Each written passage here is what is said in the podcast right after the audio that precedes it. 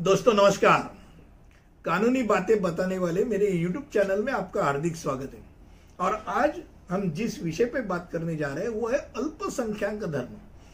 अल्पसंख्यक धर्म बताने के बाद बहुत जन के मन में बहुत अलग अलग से विचार आने लगते हैं।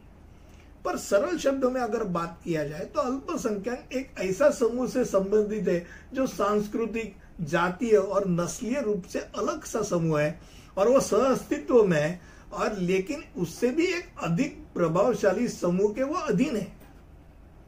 यानी सौ अगर आदमी लेंगे और वो अगर दस पंद्रह है तो हम मान सकते हैं कि वही अल्पसंख्यक है। अब भारत की बात करें तो भारत में मुस्लिम, सिख, ईसाई, बौद्ध, जैन और पारसी को राष्ट्रीय अल्पसंख्यक आयोग अधिनियम उन्नीस में धारा दो सी के तहत अल्पसंख्यक समुदायों के रूप में अधिसूचित किया गया अब 2011 की जनगणना होगी तो 2011 की जनगणना के अनुसार अल्पसंख्यक का प्रतिशत देश का कुल संख्या का 19.3 परसेंटेज था। यानी 100 में 19.3 परसेंट अल्पसंख्यक अस्तित्व में थे।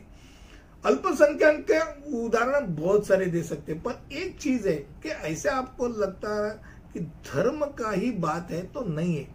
अलग तरीके से भी आप उसको संबोधित कर सकते हैं। मानो किसी भी समूह को संदर्भित करना है तो अधिक शक्तिशाली सामाजिक पदों का उत्पादन और भेदभाव अगर किया जा रहा है, किसी के रूप में किया जा रहा है तो उसको भी हम अल्पसंख्यक बोल सकते हैं। जैसे कि महिलाओं महिलाओं को हम अल्पसंख्यक बोल सकते कब?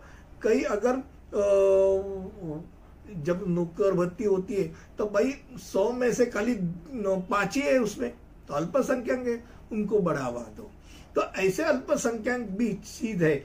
अब अल्पसंख्यक होने के लिए, अल्पसंख्यक धर्म में होने के लिए आपको क्या प्रूफ दिया जा सकता है? तो आप आपके माता पिता या दादा दादी का जन्म प्रमाण का या मृत्यु प्रमाण पत्र प्रस्तुत कर सकते हैं या लिविंग सर्टिफिकेट पे प्रस्तुत करते सकते हैं, जहाँ धर्म का उल्लेख है। अब जाते जाते एक चीज़ आपको बताना चाहता हूँ कि भारत में ऐसे भी कुछ राज्य है कि जहाँ हम हिंदू बहुसंख्या बोलते हैं, वो बहुसंख्यक वहाँ अल्पसंख्यक करके है। जैसे कश्मीर में मुस्लिम समुदाय जो धर्म समुदाय, वो बहुसंख्या में हिंदू अल्पसंख्या है।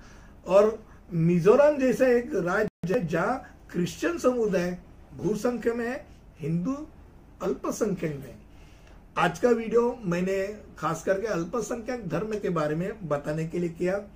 आपको इसके ऊपर क्या कहना है, आप नीचे कमेंट सेक्शन में ज़रूर लिख के बताइए। और ऐसे ही कुछ रोचक और रंजक विषय लेके आपके सामने आते रहूँगा। अगले वीडियो तक यहाँ रुकेंगे। तब तक के लिए अनुमति दीजिए धन्यवाद।